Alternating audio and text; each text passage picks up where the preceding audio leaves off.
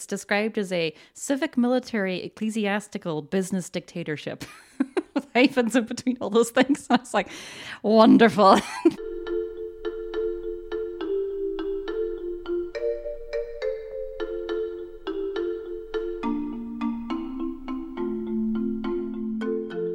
Hello, my name is Ricardo Deakin. Hello, my name is Orla McNelis. Greetings. Welcome to the Recommendation Game, a film of the week podcast where we take turns to pick a movie the other person hasn't seen.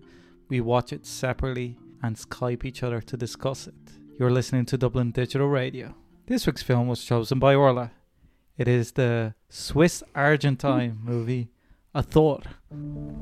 Que se passe-t-il Je ne sais pas. Es la primera vez en Argentina, ¿no? Primera vez tan al sur. El señor De Wiel pertenece a la banca privada. Él es el socio de nuestro amigo, René Kiss. Votre associé est parti dans un très mauvais moment. Au nom de la banque, je vous présente mes excuses. Mais je dois te prévenir, il y a beaucoup de rumeurs. Ici, en ce moment, la rumeur est un inconvénient. Case avait totalement perdu la tête. Ses méthodes sont devenues problématiques. Ivan de Ville, a private banker from Geneva, goes to Argentina in the midst of a dictatorship to replace his partner, the object of the most worrying rumors, who disappeared overnight. Señor, soy Iván de Viel. Nice to meet you. Y esta mi esposa Inés. So, you are the substitute of Mr. Key? His partner, absolutely, Mr. Farrell. No, I'm Deckerman, the first lawyer. Well, Mr. Deckerman. ¿Habla castellano usted? Sí, por supuesto. Los invito a tomar algo. Un placer. Por aquí, por favor. I thought that it would be interesting also to read the movie uh, synopsis since MUBI actually released the movie. So it's Mhm. always, I don't know. Uh, the synopsis that they uh, place is Argentina, 1980. Private banker Yvan arrives from Geneva to replace a colleague who has mysteriously disappeared in military ruled Buenos Aires. Moving through a society under surveillance, he finds himself untangling a sinister web of colonialism, high finance, and a nation's dirty war. I think it's pretty that's good. very nice. Oh, that's very good. That's. I think the MUBI ones are actually better than the Criterion ones are sometimes. The Criterion ones are a little too much, too much reve- revealed sometimes. I think it's part also that MUBI's actually like releasing the movies not as part of a like home theater situation is that they're also Mm. the distributor for Yeah. the cinema. The take because MUBI always have our take, but it's really interesting whenever they, it's like their own movie. Because you know, like half the time it's just that they're showing a movie take. for a month, Ah, sure, it's grand. and our take it's so like back patting that I thought it's There's- funny. That is like so riveting, sly, and sophisticated is Azor. It's incredible to think that it's Swiss filmmaker Andreas Fontana's first feature, set in the vampirically elegant, high finance world of Ar- Argentina's ultra elite. This icily controlled conspiracy thriller holds its tension like an unsprung bear trap. Love it.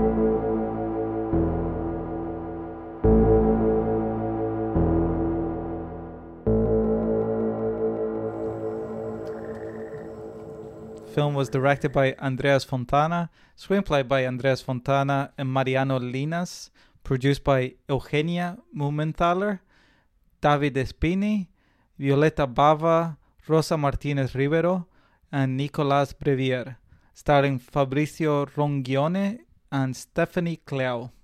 So cinematography was by Gabriel Sandru, music by Paul Courlet, and film editing by Nicolas Desmaison. So Orla, why did you pick Azor?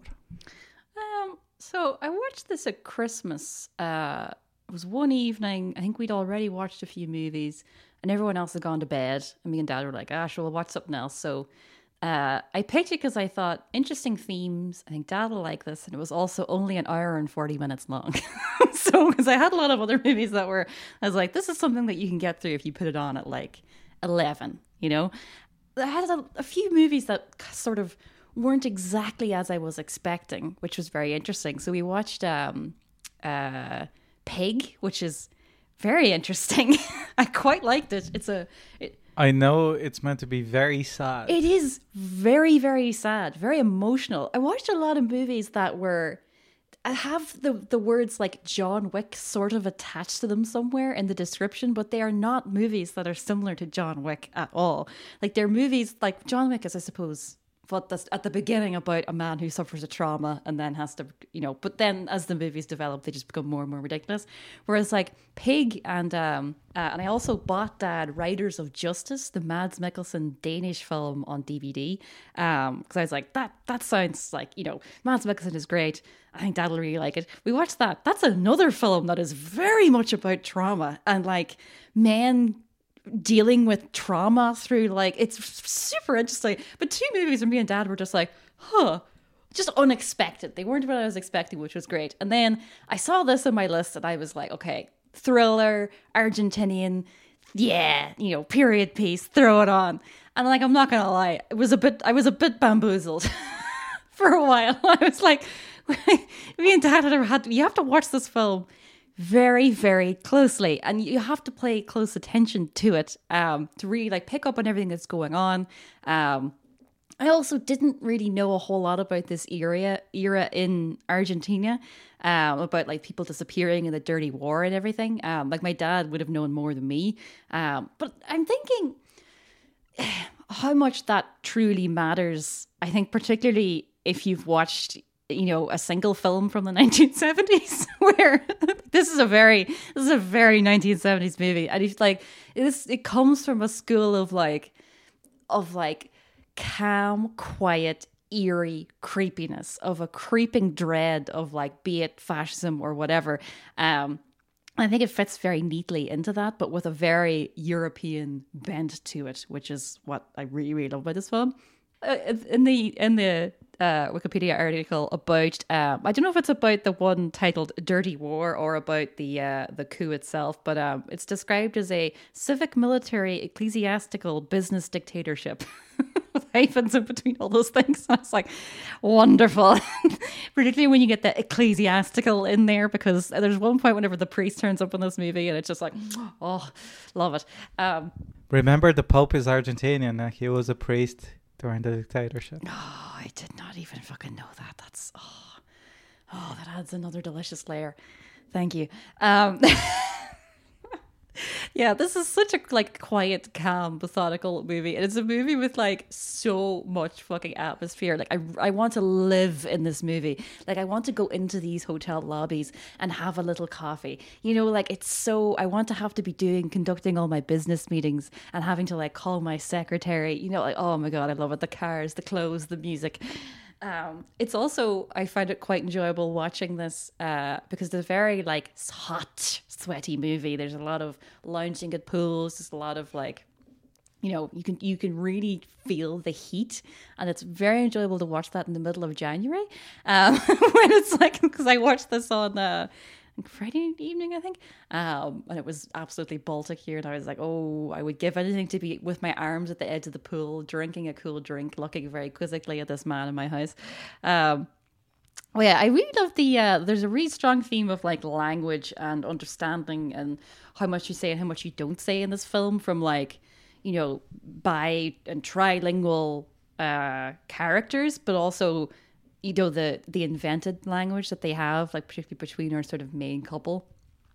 Um there's a lot of conversations often taking place at the same time when you have to like and you're it's especially whenever you don't understand like the language. So you're having to like read subtitles between two conversations that are like layered on top of each other but it's like it's there to like con- you know you have to like really really pay attention to what's going on.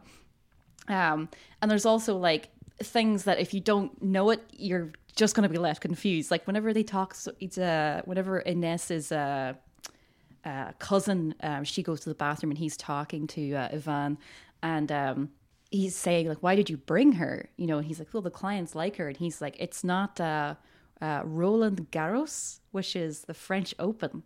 As in, like, you know, this is not a social visit but I, but I, he doesn't say French Open. He says which is it's like another name for it. And I was like, oh, I had to Google it afterwards. I was like, what does he mean by that? But when you know that, you're like, ah, that adds so much more context to that scene. Then, well, like uh, the the French or Swiss or anybody that is into tennis wouldn't call it the French Open. They call it Roland. Garros, the same I've as never, Wimbledon is Wimbledon. I've never. You wouldn't call it the, the British the, Open, the British yeah. Open, which technically it is. Yeah.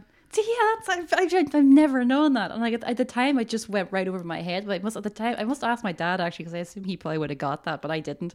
Um, even like the the fact that the the film is called like Azor or Athor, or they say it differently in French though, don't they? Um, I think she she says it a different way whenever she's explaining the the languages. I think, but as in like what the meaning that she gives it is like be quiet or be careful what you say. Um, the uh, the director actually um, is his first feature, but he studied um, comparative literature, uh, and he was he moved to Buenos Aires because um, the director is actually Swiss. He moved to Buenos Aires to work as a translator and an interpreter. Um, but the inspiration for this story came from his grandfather, who was a private banker. Um, and he read his grandfather's diaries from so his grandfather was in Argentina at this time of like the late 70s early 80s um, and he read his grandfather's diaries and he was struck by like how mundane everything was. It was all very business. He does not mention the political situation. It's all very like I'm here for business. This is separate to what I'm doing. And he found that really fascinating. That and then also um, his, his grandmother and the uh, impact that she had on their like life and relationship and stuff as like the wife of the banker. Um, yeah, he kind of reminded me of like because this has such a, a real feel like excellent sense of place and, and and of the world itself like even if you don't fully understand the political context of it i feel like he settles you in the location really well and it kind of reminded me of someone like uh like Robert Eggers or somebody, like someone who worked for years on his first feature of like, you know, the language and the creation of the world of like making it feel like this this like sort of folk horror kind of like, you know, they're, well, they're, they're kind of like pilgrims, aren't they? Um, but yeah, something like that of someone who has like such an idea of what the film is that it, it's like comes through in every choice that he makes.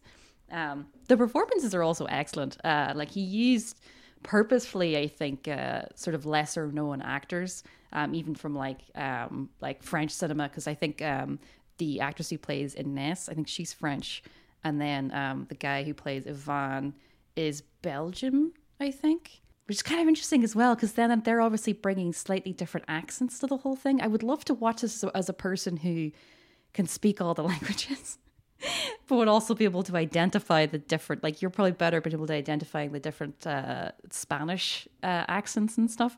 Uh, i find that very interesting particularly from like a swiss context because of where like switzerland is in europe and stuff.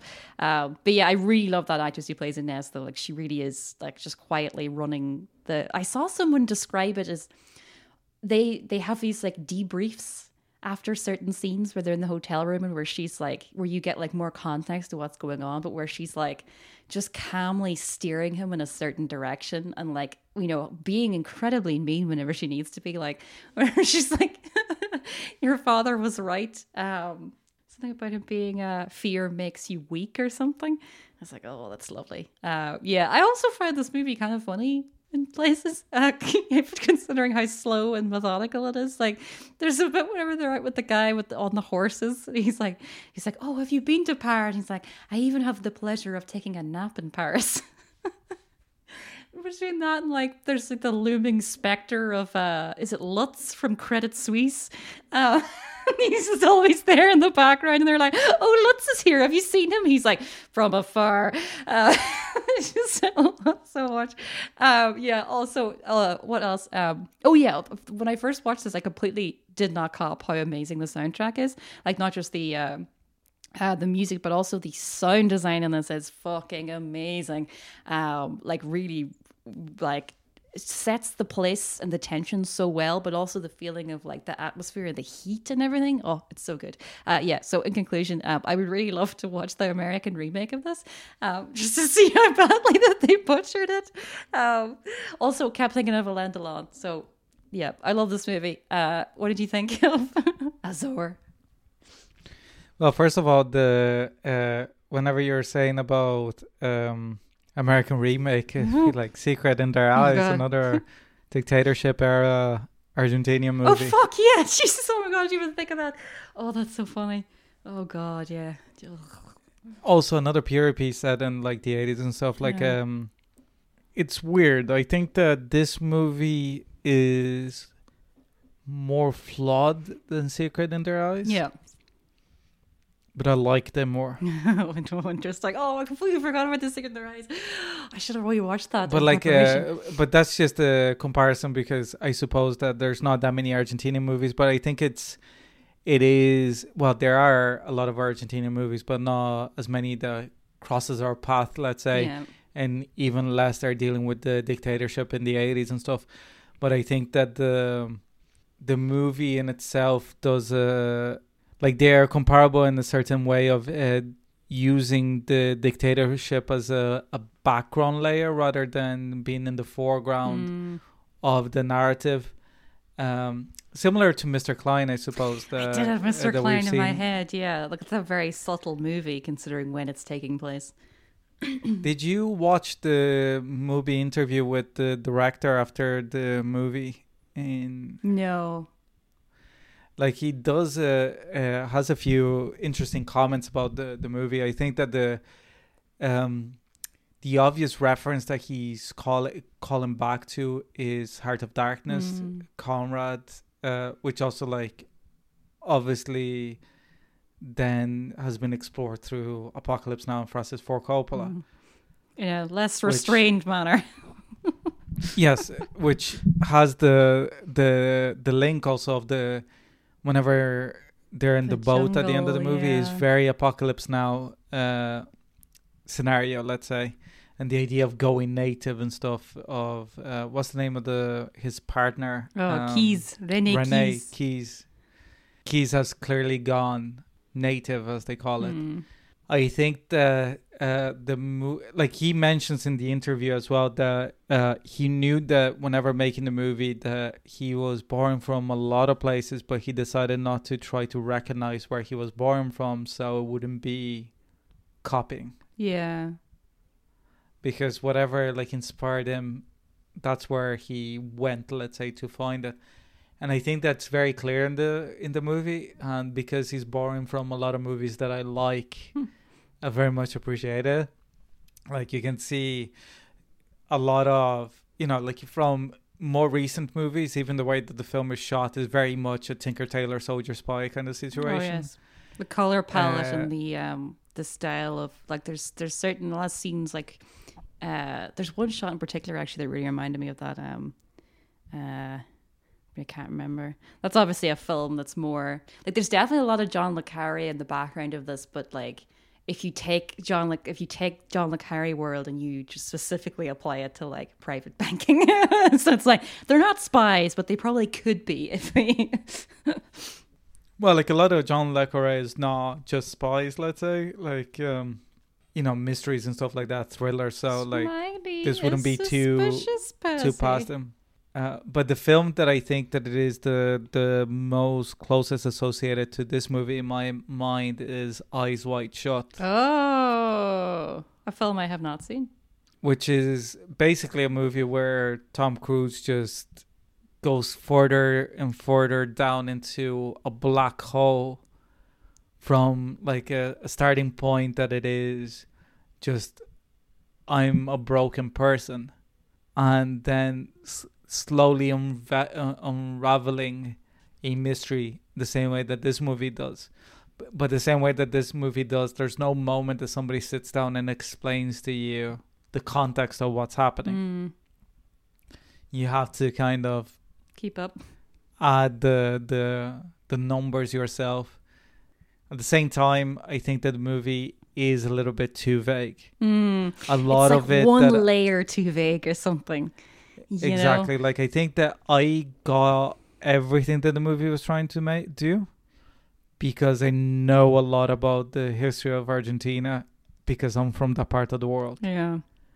like there were moments that I had to pause the m- movie watching it with Alex, who's very like cinema cinema literate, is not somebody that you need to like slow down a movie for her to understand because the movie didn't give you the context of what's happening in the the background and when it did it was a little bit too on the nose that i know it's gonna come back because it's a very odd conversation to have Yeah.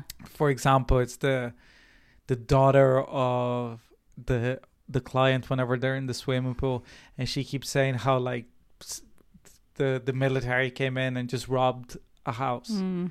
But she says it like three times, and the mom was like, "Shut up" in front of her friends or whatever. But also, th- one of the characters in that discussion is a chrono or something that is friends of her. Like you wouldn't in Argentina, no matter at the time, no matter how stupid you were, hmm. you wouldn't speak that openly to an army colonel criticizing the military Yeah. no matter how stubborn you were or whatever, you knew where the line was, you know. It's not it's not oh yeah, but she's a bit of a rebel at heart. No, like you know exactly what's going on. And that kind of broke the willing suspension disbelief kind of thing. Okay. I did not pick up In on that that. moment. I thought Sorry? I did not pick up on that. I thought it was more that. So I didn't even realize that the other person was a colonel. That does make more sense. he now. says in the whenever Ivan is talking to him, he says that uh I'm in uh, in the leather business now, but I'm a retired army colonel. Hmm. But at the time, he never really retired because you were giving a business by the dictatorship. Hmm. Do you know what I mean? It's not like the somebody probably owned that business And it was a of given a to you, yeah. And he went and disappeared, and some of the fucking two thousand belts that they're trying to ship to S- Switzerland at the end. Fucking combs. Yeah, but like it, it shows how like pervasive it is and how much of just because it wasn't a specific um, ethnic group that faced the suffering, that the suffering was not there. You know, like it's kind of forgotten to the extent. You know, it's very analogous to the Holocaust in a way that I don't want to be sound flippant about it because obviously the uh, what the Jewish people and uh, have gone through in the in their history is unique to them. Let's say, Mm. but the idea of like mountains of personal artifacts that are being taken from you by Oh, it's very uh, unsettling. dictatorship and stuff. It's very analogous and real and Yeah. like the disappeared of like it's like Uruguay was a dictatorship as well. Brazil was a dictatorship as well. And it, it's not that long ago. I was born two years after the Brazilian dictatorship ended. Mm.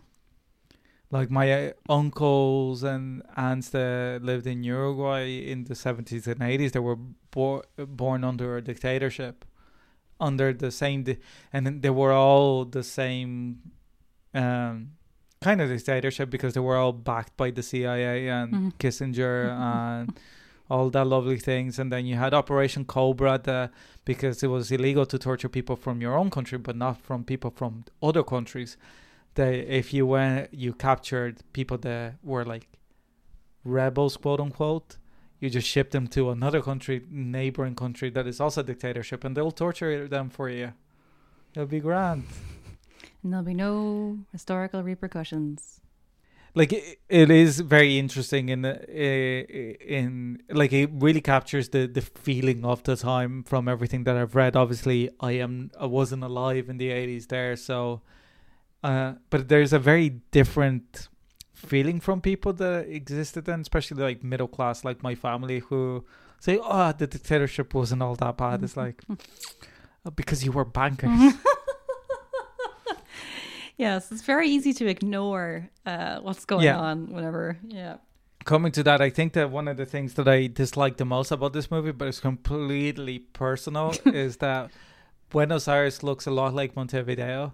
So because it's the same ah. architecture kind of thing, and I wish that it had shown more of it because a lot of it is inside hotels and like the countryside and stuff. But you also can understand that the movie doesn't have such a big budget, and the couple moments that is in Buenos Aires outside, you can see like ADT signs everywhere, like the alarm company that are modern, and obviously they didn't have the money to like CGI it out. you know, when he's going into ha- Oh, yeah, apartment, or he's whatever, on that street. big fucking ADT That's the sign one on the side. that I was like, this feels a little. He's like sitting in the car with Dante. Uh, although I do fucking love that scene when he goes into the apartment. Um, afterwards, he's like talking to Ines, and she's like, "What's his apartment like?" And he's like, "It has a lot of doors." she's like, "Ivan." biggest failure of the movie, and I think it's a pretty big misstep. Uh, it doesn't ruin the movie per se, because overall, I really like the character arc that Ivan has and Mhm. stuff. But I think that not meeting Renee Keys is a missed opportunity. And I think that this movie, because it always goes back to Renee Keys, and also you never know what happened to him. I think that the based also on everything that they've planted about the character, Mm.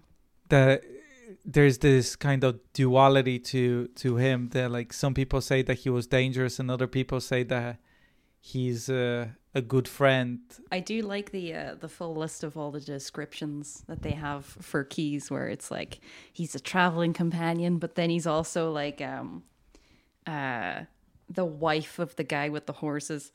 Describes him as um. I also love it. Like her sister just turns up out of nowhere. It's such a weird little detail. Uh, that he's like dangerous. And the, at the time, I was like, dangerous to who? was he dan- you know what I mean? I was like, because we've gotten such a many portraits of him where he's like, like, this guy who's taking risks, this guy who's, you know, will help people to his own detriment or whatever. It's like, it's, it, it kind of leaves you with the idea of like, what was the thing that got him in the end? You know what I mean? Was it that he was taking risks and that the government uh, got that- him? Or was it, like you know, that bit i think that is uh, fairly spelled out because of the the whole a the title of the movie Yeah. and b what something every the other character person. says about uh talks about him that they say that he was involved that he basically went native Yeah. that he started behaving behaving like an Argentinian, moving in Argentinian circles, like being very familiar. And I think is that all these people wanted somebody that just seems like a banker, Hmm. not a gangster. Like because they're the gangsters, so they want to like feel legitimized by somebody that deals with them as if it was business rather than Yeah, you really get that in the end with uh with the guys trying to load off all the stuff and how they're they're they don't they don't feel like they're looking at him almost longingly or something, like not just because he's gonna bring them money, but also because like this fancy ass briefcase holding you know, like smooth fucking character is in the middle of the jungle. like, and they're like, oh, do we have to sign something? Or, and he's like, no, no, not yet. You know, we're all going to take care of that or whatever. But like, even the way he talks to them, like, that's the, the time when you really see him at his, like, you know, slickest banker whenever he's like explaining what the process will be and everything, which is different because you haven't really seen him do that up until that point. Even whenever he's with um Farrell or Farrell, um uh, he doesn't really have the opportunity because the situation is already lost and this guy is such a like, you know, scumbag.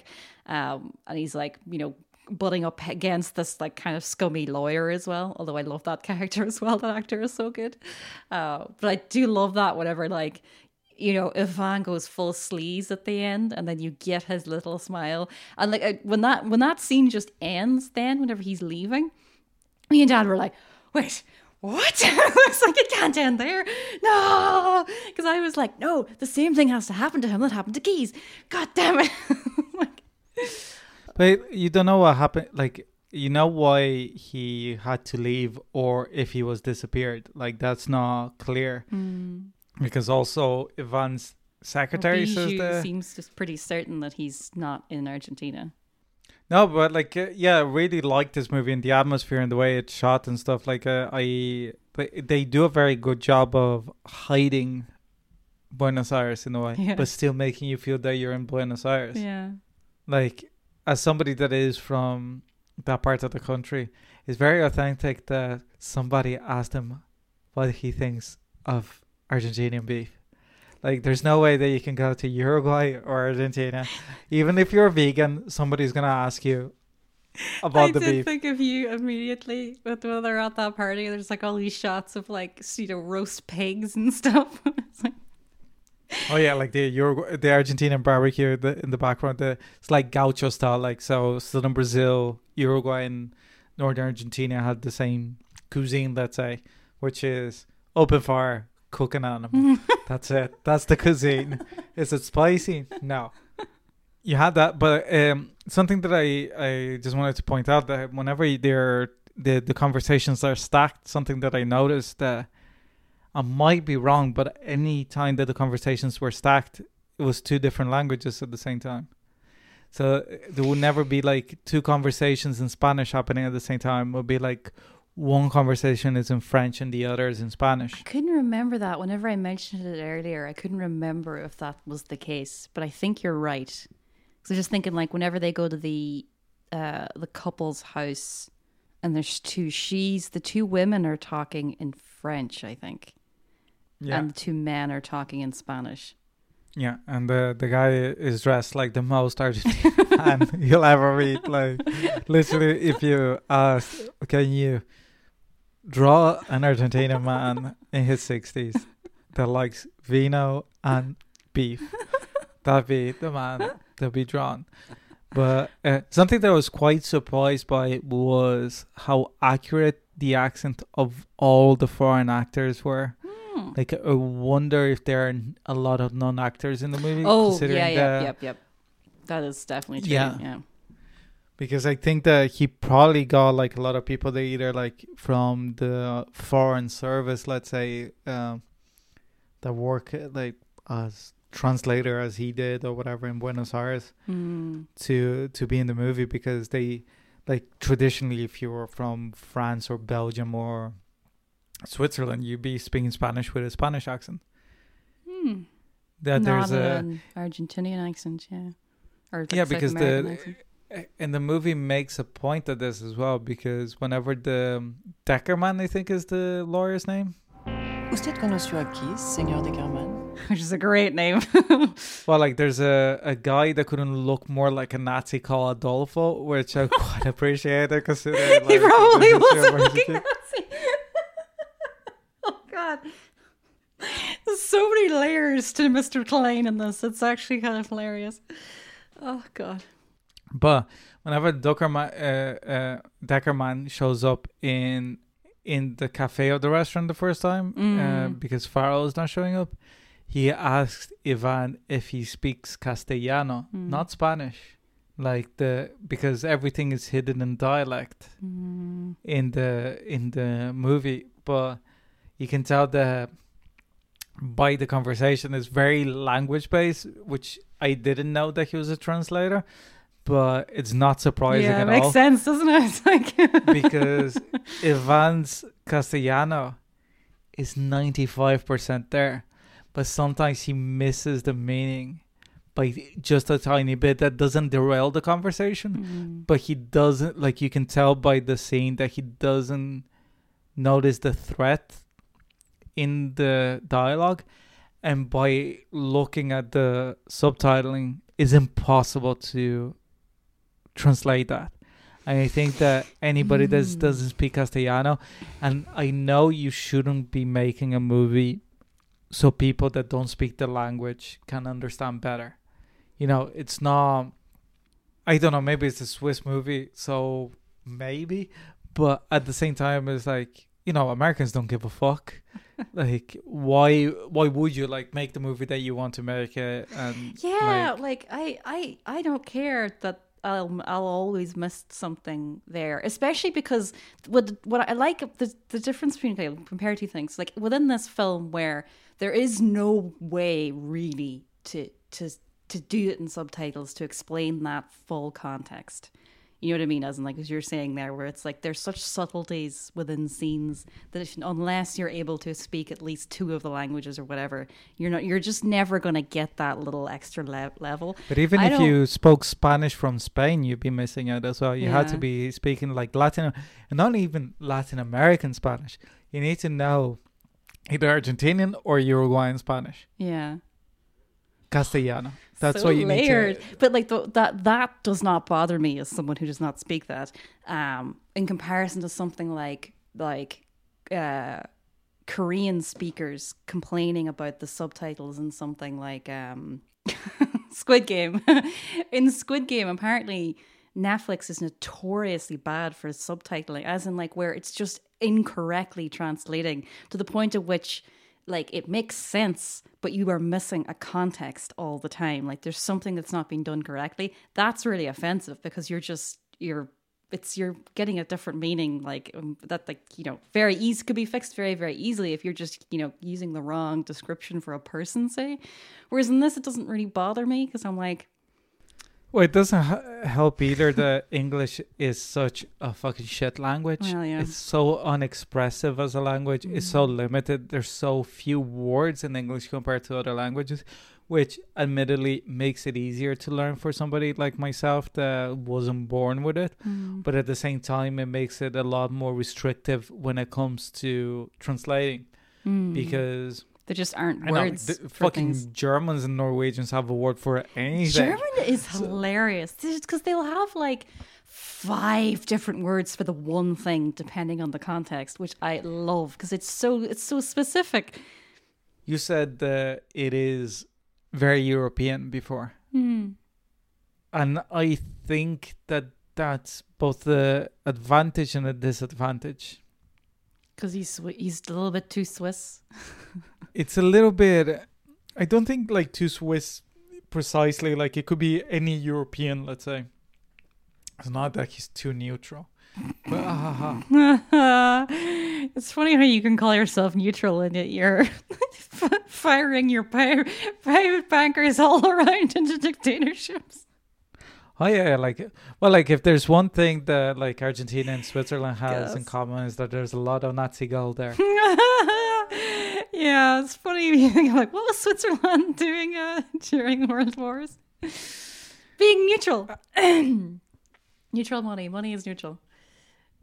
and uh, um but i think that the movie um keeps the location at arm's length i suppose and i think that the pro like the the major problem of a of the movie i think the only major problem of the movie even though it's alluded to in little moments in the movie is that the movie's way more focused on the thriller aspect and it's not surprising that as you said the director's approach to the movie was that his father was a private banker in Buenos Aires in the 80s Mm.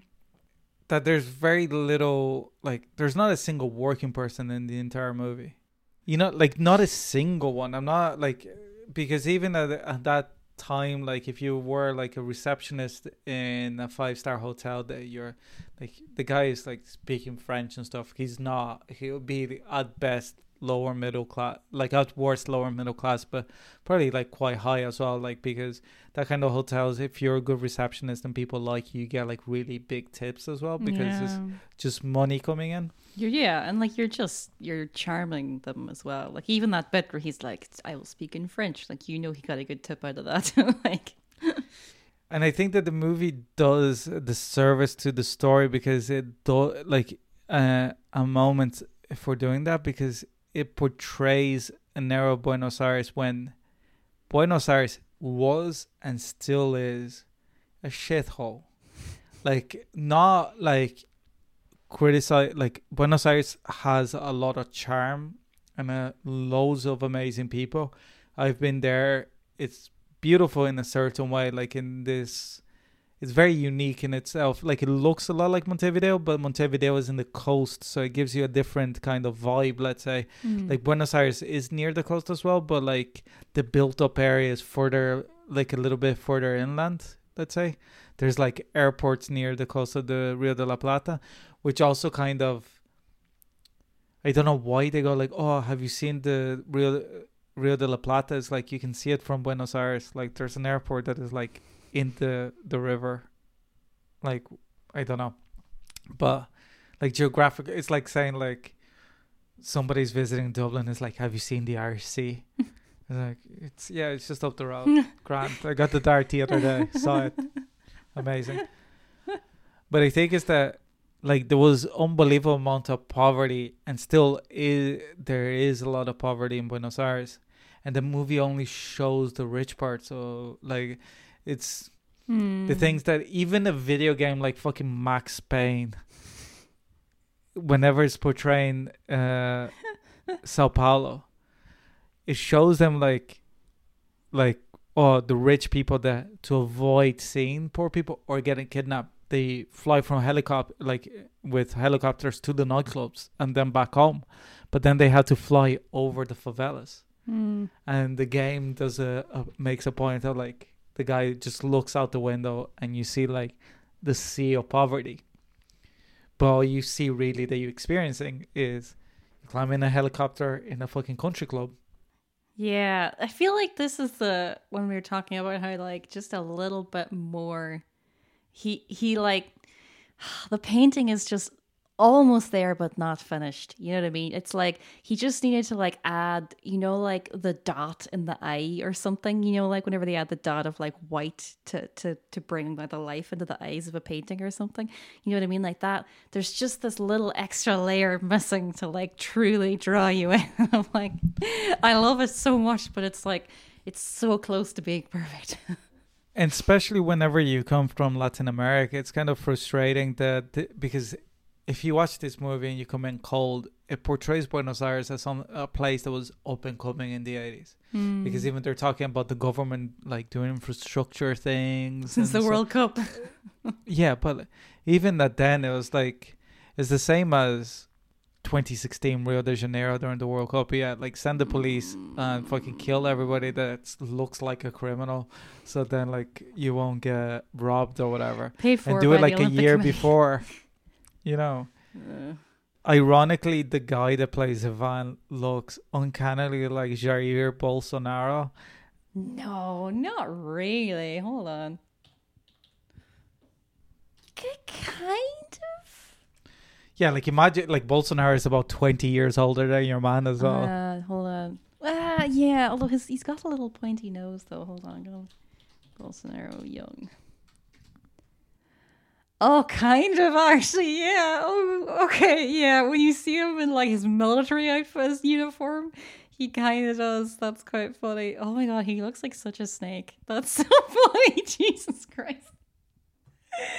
Oh, his face is so funny. Jesus Christ. I don't know how you can look at that and be like, yeah, he's to be good for us. there's a very um, Latin American businessman look. You know, like it's it's always a little bit because of the heat. It's never fucking. You never feel comfortable in suits, so people Yeah. usually wear a little bit baggy. Yeah. So like a bit like a bit of air can moves around. You know, like you don't want to like be too tight. You know. so even in the whenever uh, Ines says about like oh you should wear a double breasted suit because it makes like your shoulder whatever but also like wear cream trousers or something so you don't look like really fashionable yeah, it's like she says, don't in- you, you won't intimidate him if you wear that or something, because he's like just like a businessman, and he's a bit like rougher around the edges, I guess.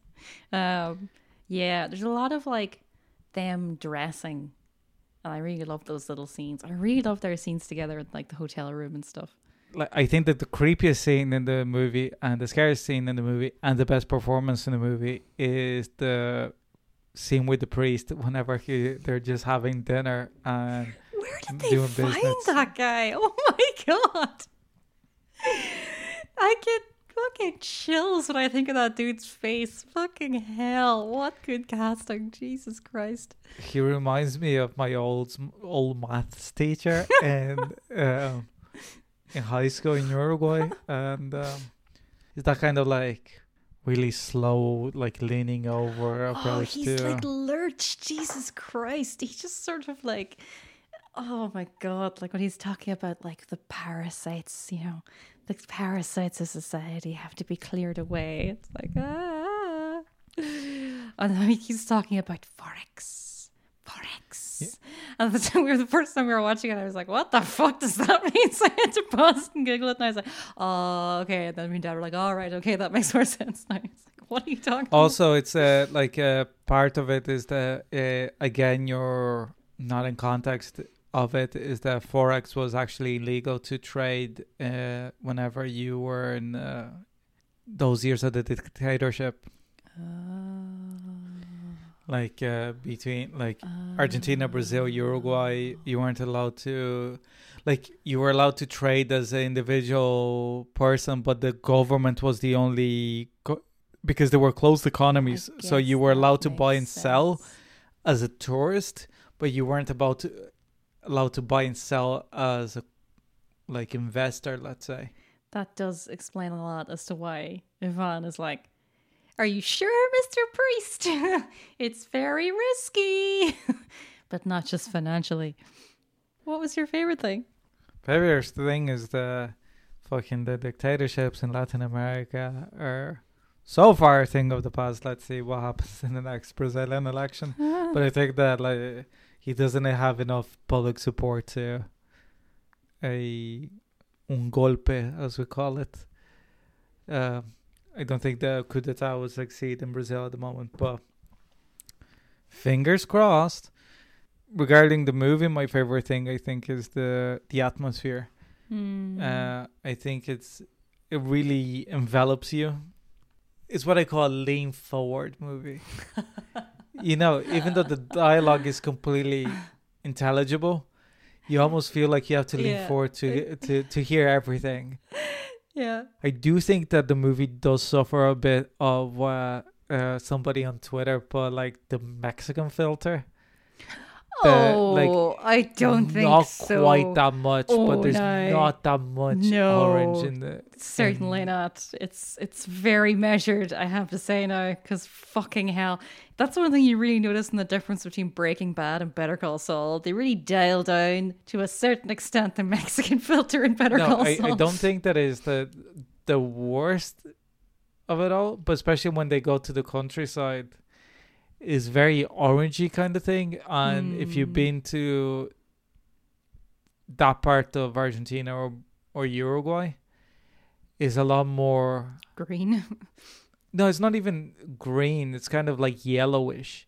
It's kind of like it's warm, dead grass. Like it's the grass is alive, but not very healthy because in the summer it's like it rains constantly in the winter, and then in the summer it's just like slowly dying out, but it survives until the rains come back.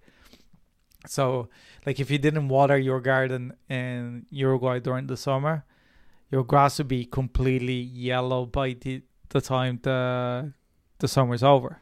It's a weird thing to have to adjust to. Watering your garden. And what was your favorite thing? Uh, I think it's definitely the tone and the atmosphere of it for sure. Because, like, by the time you get to him on the boat in the jungle, and it's like taking this, oh my god, it, it's it's very very tense. But at the same time, like the movie always takes its time. Like that scene whenever he's reading out all the stuff that they've collected from all the people they've murdered. Um, it's that scene is like just this calm going through of this list, you know, in the middle of the dark, and the, you know, and you've no idea what's about to happen. Like it's it's so tense, um, and then the, that that like really like, glorious, like the full evolution of Yvan at the end when he's on the boat, and his little smiley face. I was like, he's like, I have become what the Keys could not. I was like, oh, it's so good. Uh, yeah, it's it's wonderful, and I feel like the the film uh, it sets it up like from the get go. Like that opening scene when they're in the car is absolutely fantastic. The two of them together, and even you know from the get go, you're switching between languages as well. Oh, it's it's marvelous. Uh, what was your least favorite thing? The only, like everything else that I mentioned, is completely subjective. Um, I think it's uh, as I said before, from his interviews that I think that because he's calling attention to like the third man, but then denying you the the reward of meeting this Keys character. And I know that'd be like a big gamble because if mm. you got him in, he had to be somebody like Orson Welles or something. You know what I mean? Yeah, like you, had to, like you need to be able to deliver the like cuckoo but clock. I you know, know who he should have cast oh, Viggo Mortensen because he's Argentinian and he's done Argentinian movies. And I think Viggo Mortensen would sell that fucking Keys character. Fascinating. Oh, I don't know though. I feel like he might take you out of it a bit though. I, I don't know. I feel like in well, the like way maybe that, like, not Viggo Mortensen, but like if they go, someone like, like they were that, able though. to get somebody as good as that priest, you know, like yeah. It, well, that's exactly like it's it's the that because that actor is so perfect, and like, uh even the guy, uh they're all it's so well cast actually. Like every every character is so good. Uh, what was your least favorite thing? Uh I think it's like as we were saying before, where it's that sort of extra layer feels missing. Uh, and in certain places, it, it only needs to be like a little dab of paint, continuing with my paint metaphor. Uh, but in other places, it's like the paint, the painting is damaged, you know, and there needs to be like a little fill-in material and then little touch-up, you know.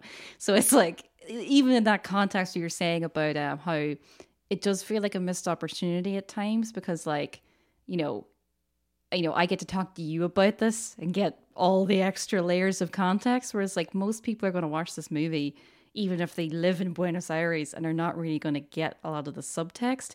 So the film could have really, could have had had that extra layer and meant that it would have had a much broader impact politically and historically for people rather than just being like, you know, not that it's just this, because I think he's he's very much trying to pay attention to those things. Like he, you know, the even the the reason why he made the movie that the idea that someone could go to a country at this time and not be impacted by the political situation is obviously struck a chord with him. Um, I just think that he he left it just that little bit too vague in places, and even though it's nodding sometimes, it's like just nod a little more. you know, I'm really interested. Shine to a torch. Know... Shine a torch. Don't just nod. I'm really interested to know what his relationship was with his father because this movie kind of looks like his father was the villain of. No, it was it was his grandfather, not his father. Sorry, his grandfather. What's actually interesting about this as well is that um, whenever he he mentions that this is the inspiration for the film in any interview i've seen he's very pointedly said this is not based on my grandfather. My grandfather had no you know connection with this etc he was just a private banker at the time. It's like fair enough. But he also said that um, his parents were artists. So I think like his his mom was a poet and his dad was an or something. So he had very creative parents. So they've and like for them it was very hard to like remove themselves from the sort of legacy of like the bankers in Switzerland. So I think that was kind of interesting that like just he's like we know uh, the, uh, for you to be a poet you have to yeah. have your father that is a fucking private banker like so true. Jesus Christ. Uh, but yeah, no, like it, it, it does feel a little bit like it's kind of like when you're watching, you know, if you're watching like a documentary and, you know, it, it's sort of the only people who are ever going to watch it or be affected by it are people who already get the message. So it's like, eh. you know, like you could have. And like, not that you needed to be handheld through this movie at all, because definitely not. Like, there's nothing wrong with a movie having to be leaned into, but at the same time, like, it could have just reached another level for people that are watching it, like you know, in the IFI or whatever, and maybe don't know that much about Argentina. But um, but yeah, I still I, I'm glad you enjoyed it. Um, I did. I, I loved rewatching it. It's such a cool movie. Oh yeah, it's definitely something that'll go in the rotation. I think that. Mm. Oh, it only gets better. So Orla, where can they find this? Uh, if they want to go back and uh, uh, watch the other or listen to the other episode on the other Argentinian film we've done, which was uh, Zama, uh, which I watched rewatch that movie. Love that film. That uh, was a uh, very sweaty movie. Yeah, that yeah, actually, yeah, that is a very sweaty movie. Uh, and people wearing like heavy period clothes as well. It's like, oh my god. Um, so they can find us on Facebook, The Recommendation Game, on Twitter at The Rec Game. They can email us at The Recommendation Game at gmail.com. They can find us on Dublin Digital Radio uh, every Monday, every second Monday, 11 to 12. Uh, and they can also find us on the Dublin Digital Radio Mixcloud and on SoundCloud. And anywhere you find podcasts, you will find our lovely voices. Uh, so next week's film is Ricardo